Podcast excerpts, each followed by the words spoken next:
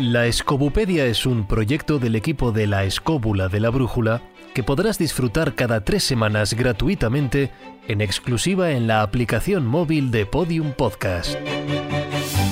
Escobupedia. La Wikipedia, pero bien.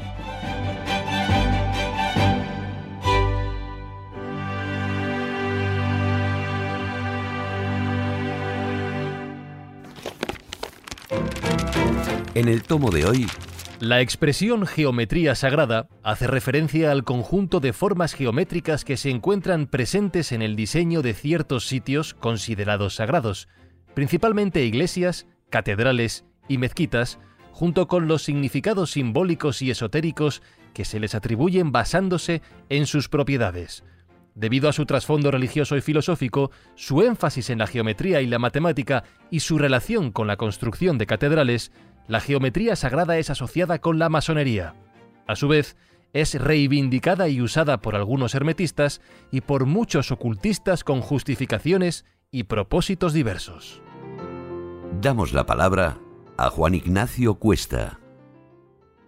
Bien, el concepto de geometría sagrada es mucho más antiguo de lo que parece, porque realmente si vamos a ver un origen de dónde aparece la geometría sagrada, ya lo vamos a encontrar, digamos, en diversas fuentes. Una de las primeras fuentes son las medidas que el propio Yahvé da a Noé para crear el arca de Noé.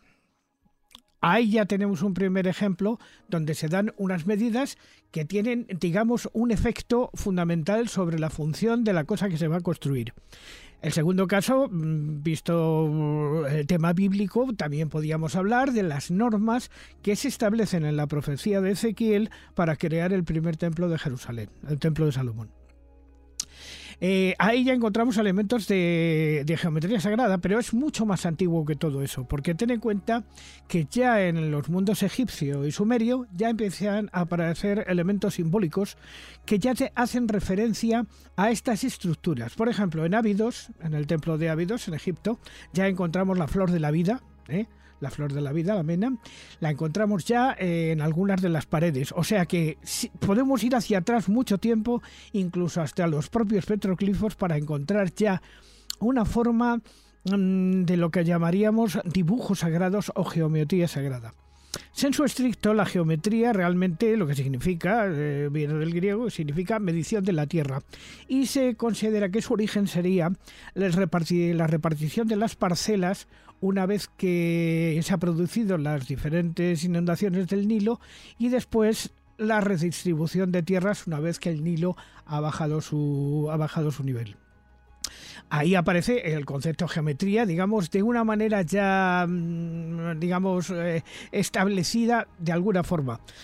Pero tendríamos que llegar, evidentemente, a Platón para encontrar los primeros sólidos sagrados, por decirlo de alguna manera es cuando él, que perteneció a una secta que se llamaban los gimnosofistas y que se dicen que filosofaban desnudos en las playas con una especie de pirámide en la que había una serie de cifras y letras, llegaron al concepto de dónde estaba la, la, geometría sagrada y por qué sí que existe una geometría que realmente contiene en sí la estructura del universo. Ahí hay que pasar por Demócrito y muchísima gente, pero desde luego, fundamentalmente, por quien hay que pasar es por Pitágoras. Eso no, no, no hay duda ninguna. Pitágoras, Tales de Mileto y, y muchos de los grandes matemáticos griegos en la antigüedad ya establecen exactamente qué es la geografía, o sea, la geometría sagrada, que es un concepto que viene determinado por la armonía. O sea, no puede existir una geometría sagrada que no tenga la armonía. Y según dicen, eh, dice la leyenda, a lo mejor esto no fue verdad, pero dice de verdad que Pitágoras esto lo descubrió cuando golpeando unos yunques, unos martillos, eh, se dio cuenta de que habían sonidos que resultaban armónicos. Bien, esto lo podemos demostrar ahora mismo porque tenemos aquí algo que nos lo permite. Esto es un armónico, para que se entienda. Cuando uno toca una cuerda de un instrumento al aire prácticamente sin pisarlo y está haciéndolo en el sitio adecuado, o sea, a la mitad de la longitud de la cuerda, se produce un sonido etéreo que significa que es un sonido armónico, de tal manera que ese sonido, por ejemplo, que era el sonido mi, eh, si algo está funcionando en mi, en la nota mi, que eso ya es muy posterior, la asignación de los nombres a las notas es una cosa medieval, pero vamos, lo que se llamó la nota mi, en principio, hará que todo lo que esté en esa frecuencia vibre a su vez. ¿eh? Entonces, ¿qué conclusión se sacó ya entonces y tal? Pues la conclusión de que lo armónico realmente es lo que agrada a Dios. Y esto nos lleva hasta señores como Euclides, señores como Parménides, pero sobre todo y fundamentalmente nos va a llevar a un nombre que creo que todos conocemos que es Vitruvio. En el mundo romano, Vitruvio ya establece las, eh, digamos, los elementos fundamentales de la geometría sagrada que partirían del punto, la raya, el triángulo, el cuadrado y los dibujos que aparentemente tienen dimensión porque vistos en sus formas crean un volumen. Incluso eh, podríamos llamarlo pues hasta un manual de dibujo. El caso es que estos conceptos de la geometría sagrada se han ido aplicando a lo largo de la historia en las diferentes construcciones, pero sobre todo en dos épocas eh, muy concretas, que es eh, la Alta Edad Media y fundamentalmente a principios de la Baja Edad Media. Después se pierde de alguna manera este concepto porque empiezan a venir otras formas que ya son mucho más sofisticadas pero no se corresponden con el concepto de armonía. Fundamentalmente las geometrías sagradas se, eh, están asociadas al románico, al románico fundamentalmente. Nosotros podemos encontrar en los tímpanos románicos, podemos encontrar en los canecillos románicos, en, eh, las formas de cómo entra la luz en los sitios, em, en los templos cistercienses sobre todo, vamos a encontrar cómo han sido construidos mediante el símbolo. De hecho, Bernardo de Claraval decía que no hace falta el adorno, lo único que importa es el concepto místico del lugar y cómo entra la luz y cómo nosotros nos vamos a relacionar allí con la luz. ¿Por qué? Porque la geometría sagrada lo que hace es trascender a quien está dentro de un elemento geométrico sagrado hacia unas realidades nuevas de tipo místico. Eh, no solamente Bernardo de Claraval, con Bernardo de Claraval empieza una época nueva donde tenemos un hombre que es fundamental para entender qué ha pasado es la transición del románico al gótico cuando el abate Suger, en Francia, eh, fundamentalmente cerca del que hoy es el estadio de fútbol, en, la iglesia de Saint-Denis, establece la primera girola, con lo cual crea la primera catedral. El edificio románico pierde peso, pierde volumen y gana, digamos, en ligereza y en altura mediante la colocación de vanos con arcos apuntados góticos a los que se cubre con vidrieras por las que entra la luz. Aquí ya vamos a encontrar prodigios, porque a partir de este momento, eh, digamos, los constructores medievales, por decirlo de alguna manera, empiezan a darle vueltas, eh, digamos, a la cabeza de cómo construir algo que sea un mecanismo. Un mecanismo que está relacionado con el sonido, que está relacionado con la luz, pero que está relacionado fundamentalmente con, con el proceso espiritual de quien está debajo de este tipo de manifestaciones. Manifestaciones que son importantes en Chartres, en la Saint-Chapelle francesa, pero no menos en España, por ejemplo, en la Catedral de Toledo, catedrales de Burgos, eh, hay una catedral románica, por ejemplo, que tiene unos efectos de luz verdaderamente prodigiosos, que es la de Sigüenza, la de Zamora, por ejemplo, es una catedral extraordinaria, Santa María la Blanca de Toro, en fin, eh, y hombre, y un nombre que también tenemos que, que, que, tenerle en cuenta y no podemos olvidar que es el del maestro Mateo, que es el autor del Pórtico de la Gloria de la Catedral de Santiago de Compostela en todos estos, mm, digamos, en este tipo de templos, que terminará, digamos, con el, con el inicio de la burguesía ya apuntando al Renacimiento, podemos aplicar los conceptos de lo que es la geometría sagrada. Una geometría dedicada a que el templo, a que el lugar, a que incluso la domus familiar eh, siga las normas de Vitruvio que se aplicaron mediante los colegios Fabrorum, digamos, se hicieron excesivos hasta la Edad Media, creando joyas como por ejemplo el arte ramirense, posteriormente el arte gótico, perdón, el arte románico y después el gótico. Luego ya llega el neoclasicismo y ya todo esto se pierde de alguna manera hasta que se vuelve a recuperar, como tú hubieras dicho, con la masonería.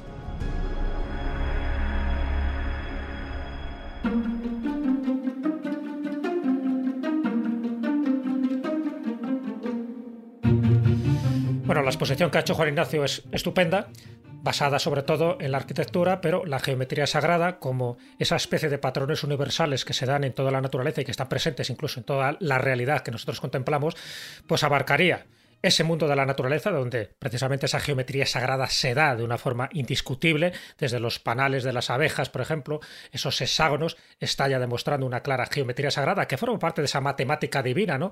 de la que siempre han hablado los grandes místicos, está la arquitectura, y Juan Ignacio, pues yo creo que lo has puesto muy bien, ¿no? Desde Vitruvio en adelante, pero desde Vitruvio para atrás ya estaba también en los templos egipcios, estaba en los templos romanos, estaba en los templos griegos, como es evidente, ¿no? Pero también está en el arte, evidentemente, y Leonardo da Vinci yo creo que es un gran exponente y también está en las grandes figuras simbólicas. Y esas figuras simbólicas, Juan Ignacio ha citado una, que es la flor de la vida, que es algo más que un amuleto, es algo más que una figura bonita, sino que nos está transmitiendo una vibración, nos está transmitiendo un tipo de enseñanza, porque en definitiva la geometría sagrada obedece a eso, a razones matemáticas y a proporciones áureas. Y lo que nos está contando son proporciones perfectas, pero también armónicas. Y eso es muy importante. Yo aquí abro el melón para una cosa que también Juan Ignacio lo conoce muy bien, y es que el sonido, la vibración, tiene mucho que ver con esta geometría sagrada. De hecho, la cimática o incluso esas figuras de Charlie, lo que te está indicando es que un sonido determinado a una vibración concreta te está eh, poniendo una, una, figura geométrica. Y esa figura geométrica luego se ha utilizado en la arquitectura, porque aquellos que sabían construir catedrales góticas o catedrales románicas, la catedral no solo es un monumento para escuchar misa o para hacer actos ceremoniosos y religiosos, que va, el propio receptáculo, la propia catedral, por las formas que tiene, por la geometría que tiene, te está transmitiendo una vibración por la cual entras en un estado alterado de conciencia. Conclusión, desde mi punto de vista, la geometría sagrada es mucho más que una disciplina matemática, porque lo que nos está dando es una concepción de la vida, de la realidad y de cómo podemos entender, ni más ni menos, todas las energías que nos están influyendo en nuestra propia vida.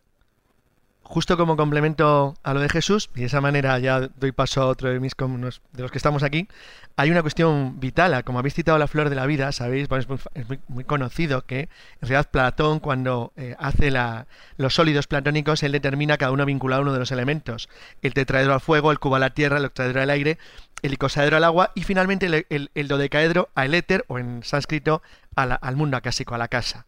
Pero es interesante porque la reafirmación moderna en, relación a lo que decía Jesús de la matemática, por ejemplo, los teósofos, a partir de Blavatsky, decían que la geometría en realidad era una de las siete llaves que permite al, ser humano conocer cuál es el esquema o la arquitectura del universo. Entonces, claro, ella lo separaba, a diferencia del sistema platónico, en eh, uno de los elementos clave, de los cuales serían la fisiología, obviamente la primera llave, la segunda la, psicología, la tercera la astrología, la cuarta la metafísica, la quinta sería la geometría, dejando los símbolos y las matemáticas como llaves sexta y séptima. De manera que separa en cierto modo la geometría de la matemática, obviamente son lo mismo, pero porque lo hace de una manera intencionada, que sería una llave más para interpretar la realidad que cuya uno de los elementos que nos permite configurarlo son las matemáticas.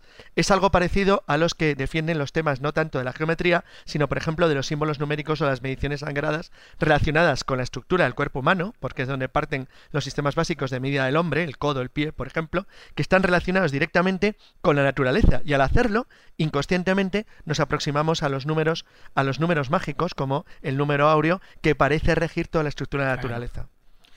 Sí, el número áureo que viene de la serie de Fibonacci, que es el 1618. Pero bueno, bien, pensaba comentarlo también.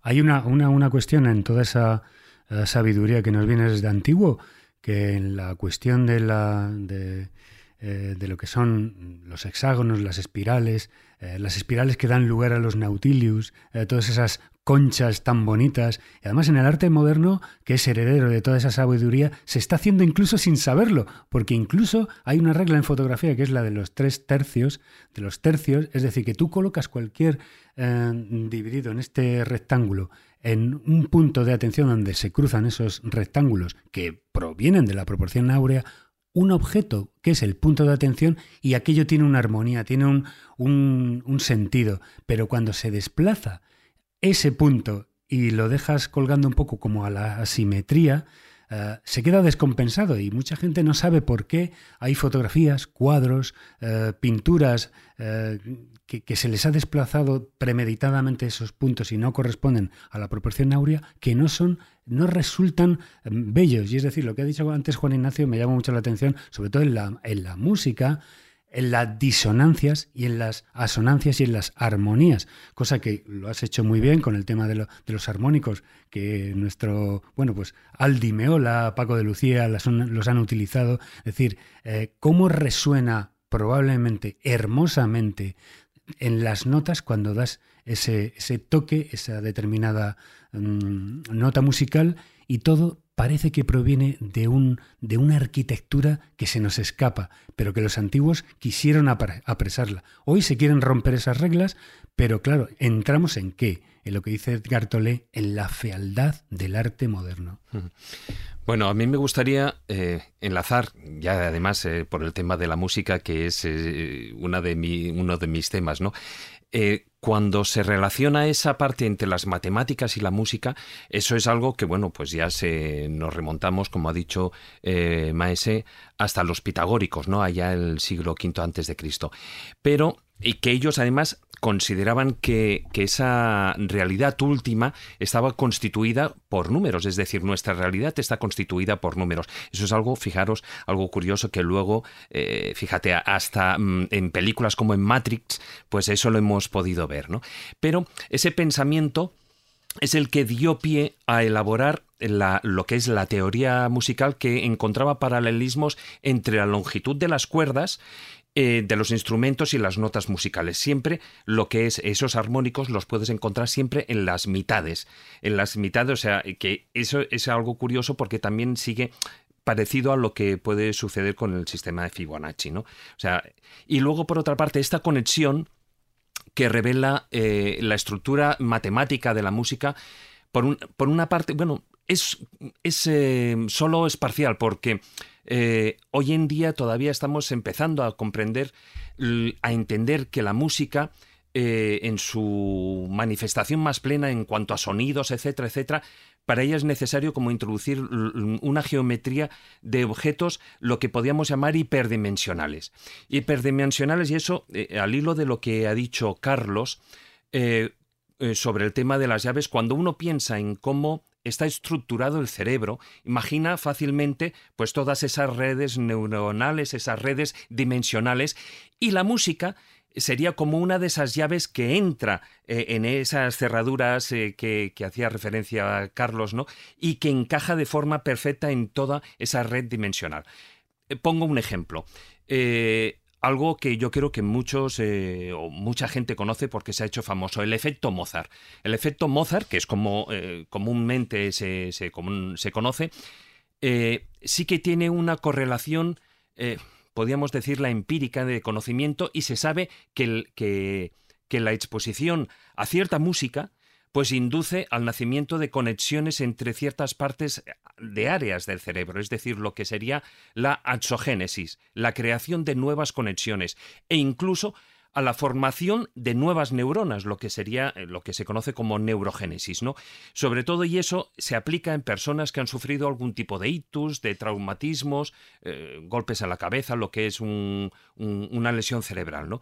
En este sentido, la música, siguiendo esa geometría sagrada, esa música sagrada, también es una ventana a que nosotros mismos, a que el cerebro se organice y que adquiera mayor plasticidad.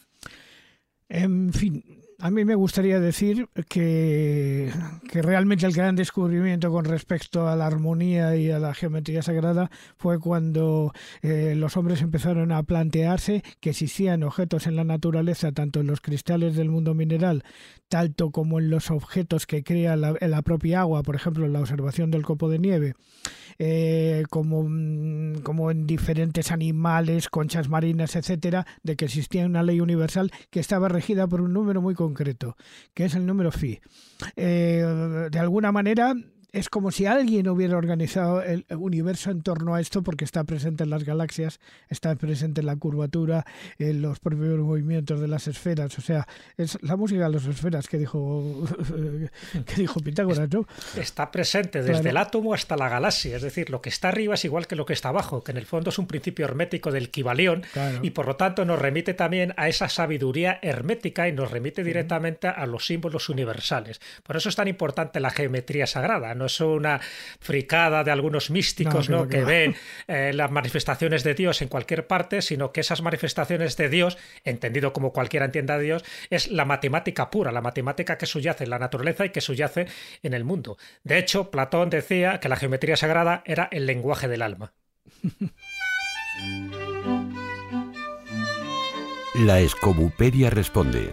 Abrimos la sección de preguntas frecuentes.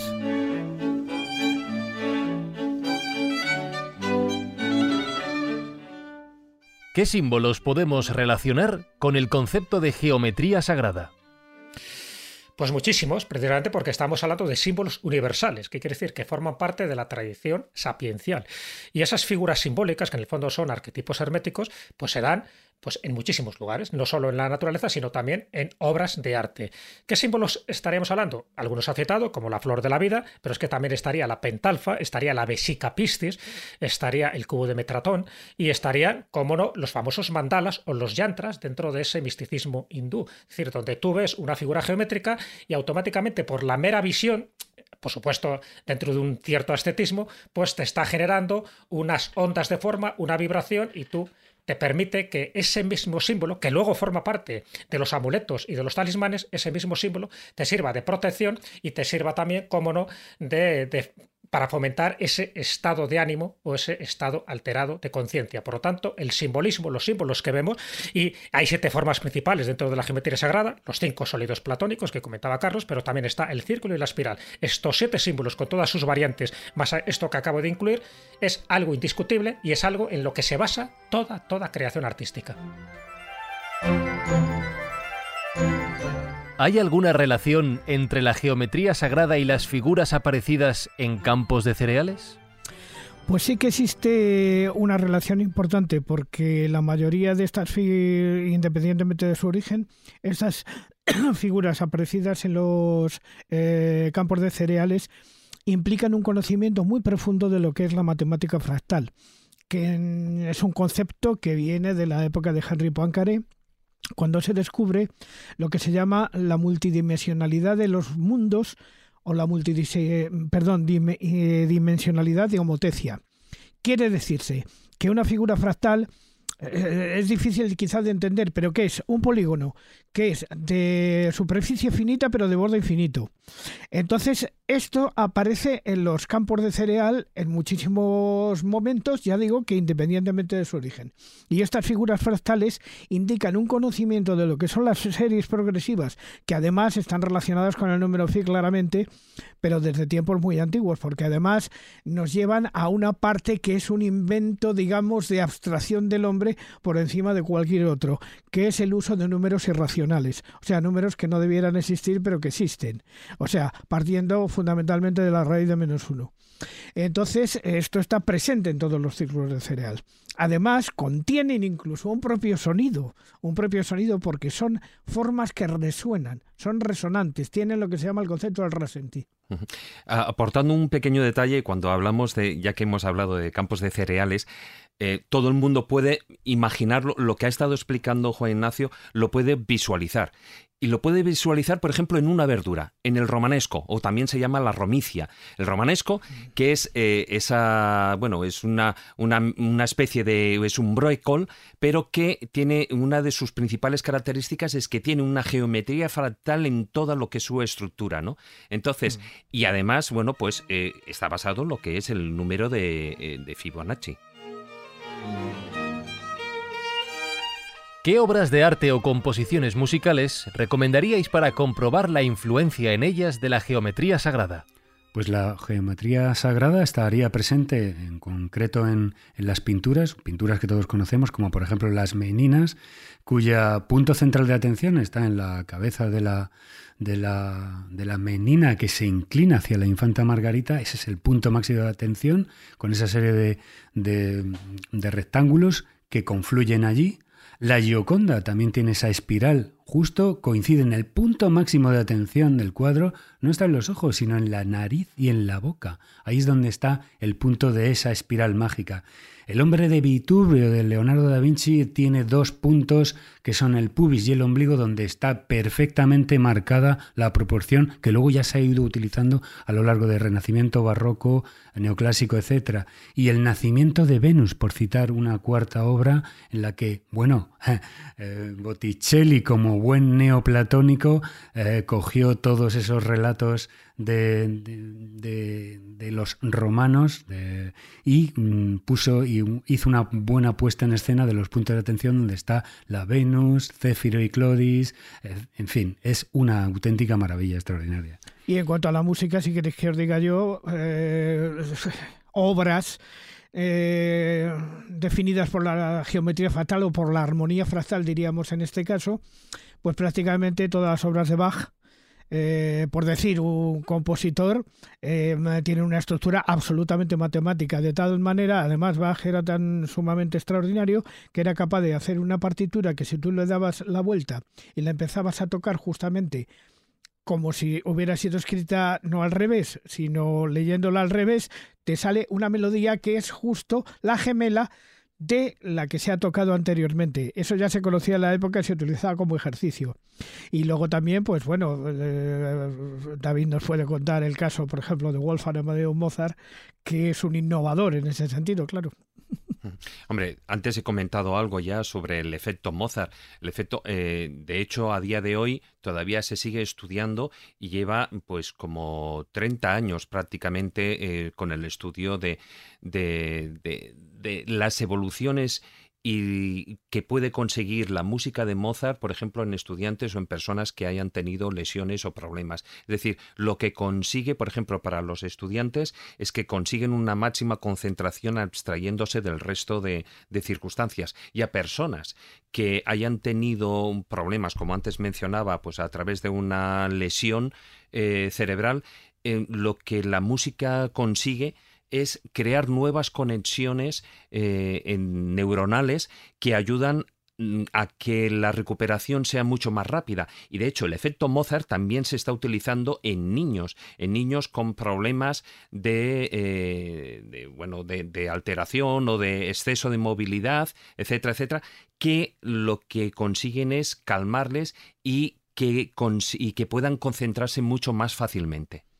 En concreto, eh, un, tema, un tema de Mozart que podamos poner ejemplo de esto, es, eficacísimo, es el Ave Verum Corpus. El Ave Verum Corpus está construido de tal manera que está hecho a base del número phi y tiene un efecto realmente de alteración, de, o sea, provoca una auténtica alteración de conciencia en quien lo escucha y en quien lo canta, a su vez. Y el otro ejemplo que se puede dar para terminar sería la cantata 147 de Juan Sebastián Bach, o sea, eh, Jesús Alegría de los Hombres, que posiblemente es el monumento más grande que se ha hecho a la conexión de las matemáticas con la música.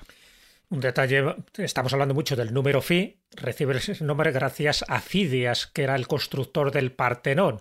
Por lo tanto, una de las grandes obras arquitectónicas donde el número áureo, la proporción sagrada, se manifiesta en todo su esplendor. Y ya hemos cerrado el Aurobus. en el próximo tomo hablaremos de la figura Vida y Arte de William Blake. Gracias por consultar la Escobupedia. En tres semanas pondremos un nuevo tomo a su disposición.